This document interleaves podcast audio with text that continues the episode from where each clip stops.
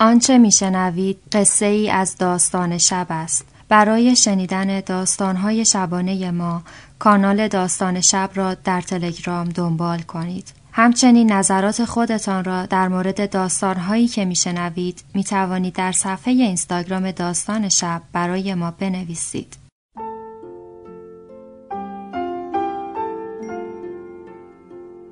به موجب این سند شش دانگ صدای معصوم بماند برای وارثان داستان شب که در گذر سالها خواهد ماند.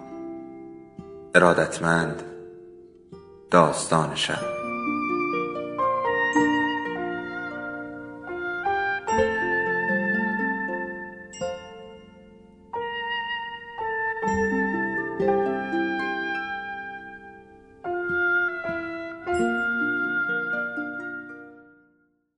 یکی بود یکی نبود. پای چپش را از کفش بیرون آورده و انداخته بود روی پای راستش و با سوراخ جورابش ور می‌رفت. چند لحظه یک بار با هر دو دست ساق پایش را فشار می‌داد و ساتوری ضربه می‌زد. انگار به چنجه های سیخ شده ساتور می‌کشد. هم به ساق پایش بود که گفت این تلویزیون هم داره خودشو می‌کشه واسه زلزله. حالا وسط فوتبال هم می‌خوان خبرشو بنویسن. نگاه هم را از ساق پایش برداشتم و گردنم را چرخاندم به صورتش. ریشش را جوری تراشیده بود که انگار چند دور بالا و پایین و چپ و راست رفته و یک خال مو هم به صورتش نمانده است. گفت بعد از ده سال دارم میرم رشت. لبخند زدم. جوری که ردیف دندانهای زرد و سیاه هم را نبیند. گفت این جوراب کوفتی رو همین صبح خریدم من مترو. دهم باز کرده لاکردار آنقدر ساق پایش را فشار داد که یاد درد خودم افتادم و آرام زانوی راستم را گرفتم. هنوز جایش درد داشت. میسوخت. صدای تلویزیون لای هم همه مسافران گم شده بود. همه دنبال بلیت بودند. زلزله آمده بود انگاری. آن هم توی این سرما. تلویزیون از همون ثانیه اول خبرش را اعلام کرده بود و زیر نویس می نوشت امدادگران هلال احمر نگذاشته بودند به ساعت برسد انگاری. خیلی ها را کشیده بودند بیرون. خبر کشته شده ها ثابت مانده بود. پیش خودم فکر می کردم چرا زلزله همیشه شب را انتخاب می کند که گفت همین صبح آزاد شدم. دست کردم توی جیب پیراهنم و همون یک نخ سیگار را گذاشتم روی لبم. گفت وقتی ریختن توی خونمون 20 سالم بود. از دار دنیا یه پیکان وانت داشتم که فروختم و جنس خریدم. سرم را برگردانده بودم. شاید بیخیال حرف زدن شود. فایده ای نداشت و انگشتش را فرو کرده بود توی سوراخ جورابش و گشادترش می‌کرد و یک ریز حرف می‌زد. قایمش کرده بودم توی سوراخ دیوار. مادرم فقط جاشو بلد بود.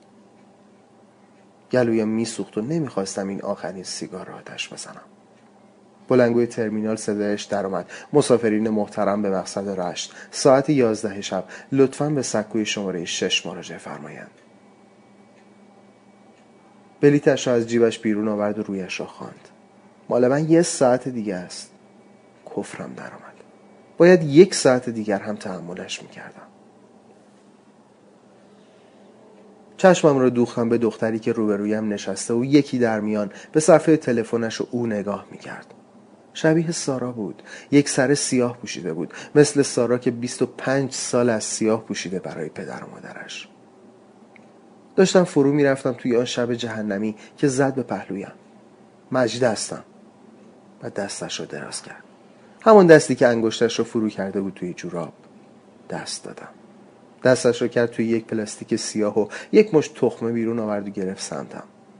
سرم رو تکان دادم که یعنی نمی‌خورم. تخمه ها را دانه دانه می شکست که فوتبال شروع شد. انگار برزیل بود با یک تیم دیگر آبی پوش. نمی شناختم 25 سال است که فوتبال ندیدم. درست از همون شب به بعد. سارای سیاه پوش بلند شد و به سمت گیشه بلیت فروشی رفت. معلوم بود دارد خواهش می کند تا یک جای خالی برایش پیدا کند. یکی دو روز تعطیلی همه را به اینجا کشانده بود یا ترس از زلزله نمی‌دانم. انگار التماس می‌کرد. صدایش رو نمیشنیدم لای تخم شکستن های مجید. زد به پهلویم ببین لاکردار رو با سه ثانیه تاخیر پخش می‌کنن. سه ثانیه زیاد بود. شاید بیشتر از یک ساعت تاخیر اگر توی همین سه ثانیه گل می‌زدند حکما از همه دنیا دیرتر با خبر می شدیم گفت فوتبال باد کامل دید. عین 90 دقیقه رو. راست می‌گفت. همیشه کامل می‌دیدم تا آن شب. ولی با یک ساعت تاخیر. سارا برگشت به سمت ساکش که روی صندلی گذاشته بود. چشمم به ساک بود. مبادا کسی بردارد و برود. هرچند نمی‌شد بدوم دنبالش.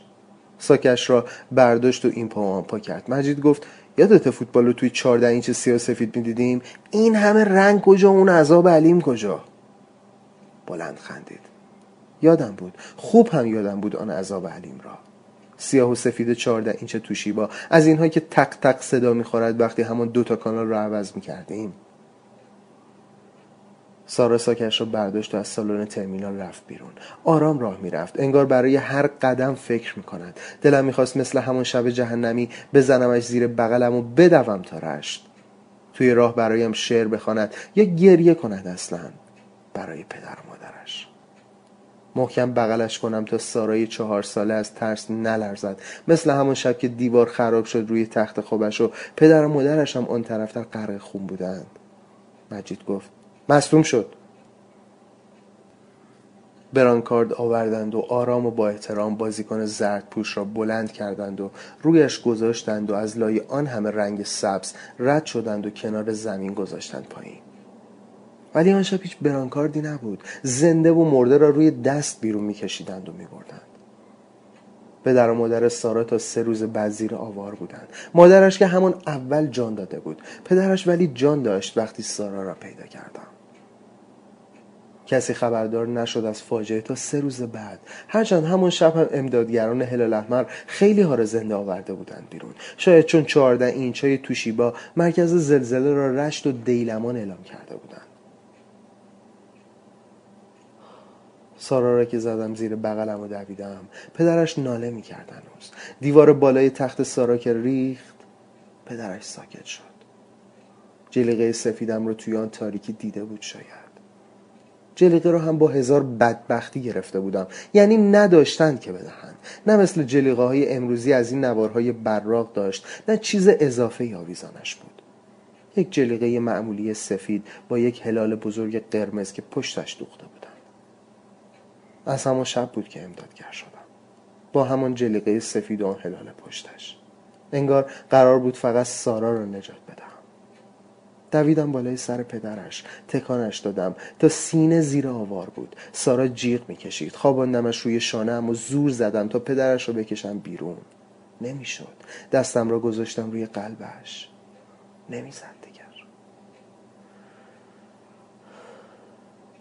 مجید پوست دخمه ها را با پایش جمع کرد. یک جا و گفت پیکامانت الان چنده؟ سرم رو تکان دادم که یعنی نمی‌دونم یادم نبود پیکانم را چند فروختم وقتی سارا می‌خواست دانشگاه آزاد ثبت نام کنم. گفت فکری هم یه پیکان وانت بخرم باز بزنم توی کار. تصمه های پایم اذیت می‌کرد. از روی شلوار زانویم رو مالیدم. فریاد زد گل! و پوست ها رو تف کردم طرفتر سارا بازم برگشت توی سالن. مستاصلتر از قبل. نگاه هم به سارا بود. می‌خواستم بلند شوم و بروم سمتش. باید اول تسمه های پای لاکردار را شلتر میبستم. پاچه شلوارم را تا زانو زدم بالا. مجید یک جور عجیبی نگاهم کرد. تسمه ها را شل کردم. گفت جنگ بودی آجی؟ همه همین رو میپرسیدند. سرم را تکان دادم که یعنی نه. بازی داشت تمام می‌شد. همه منتظر سوت پایان بودند. بلند شدم و دستم را گرفتم به صندلی. سرم سیاهی رفت. مثل همون شب که سارا را گذاشتم توی پیکان و سرم گیج می‌رفت توی آن محشر. یکی از امدادگران همونطور که میدوید فریاد زد چرا واسدی؟ بیا کمک. سرم دور برداشته بود. زمین میلرزید هنوز. یکی یکی پشت هم میدویدند سمت خانه ها و فرو می‌رفتند توی خاک. بوی زیتون شکسته میآمد از زمین. سارا باز هم دوید بیرون سالن. به سمتش رفتم. باید سریعتر می‌رفتم. باید میدویدم و میگرفتمش تا نترسد. روی شانم میخواباندمش تا مرگ بر شاه بگوید تا رشت. ترسیده بود سارای چهار ساله. پای اتوبوس ایستاده بود و راننده می‌گفت که جا ندارد. دست ساکش رو گرفتم و از روی زمین برداشتم. سرم گیج بود هنوز. سارا برگشت و نگاهم کرد. بلیتم رو گرفتم سمتش. گرفت و نگاه کرد. مقصد رویش و ساعتش را خواند. ساک را دادم دستش رو برگشتم. دنبالم میآمد و می‌گفت آقا بلیتتون خودم رو توی جمعیت گم کردم. آمدم و زیر دیواری نشستم. مثل همون شب که زیر دیواری نشستم و روی سرم خراب شد. فکرم پیش سارا بود وقتی به هوش آمدم. همون امدادگر کشیدم بیرون از زیر آجرهای دیوار. سارا توی پیکان خوابیده بود و جلقه من با آن هلال بزرگ قرمز را دور خودش بیچانده بود. با همون پا تا رشت رفتم. عفونت کرد لاکرداش بازی تمام شده بود انگاری. مجید آمد بیرون سالن ترمینال و من رو که دید نشستم زیر دیوار دستم رو گرفت و بلندم کرد. گفت حاجی ببرم دکتر. سرم رو تکان دادم که یعنی نه. بلنگوی ترمینال صدایش در آمد مسافرین محترم به مقصد رشت. ساعت دوازده شب. بلندگو را نشانش دادم و با دست اشاره کردم که برود گفت حیف شد بازی رو نهیدی حاجی. بازی را ندیدم. مثل همون شب که بازی را ندیدم و پریدم توی خیابان وقتی همه جا میلرزید. نفهمیدم برزیل برد یا اسکاتلند. مجید رفت سمت اتوبوس. سارا برایم دست تکان داد. برایش دست تکان دادم. با خودم فکر می‌کردم که کاش بودم.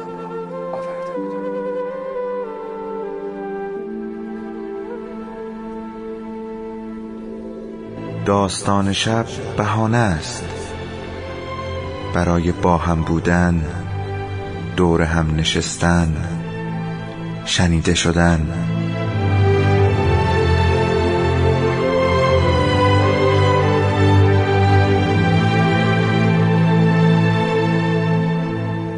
صدای افسانه ها رو میشنوین.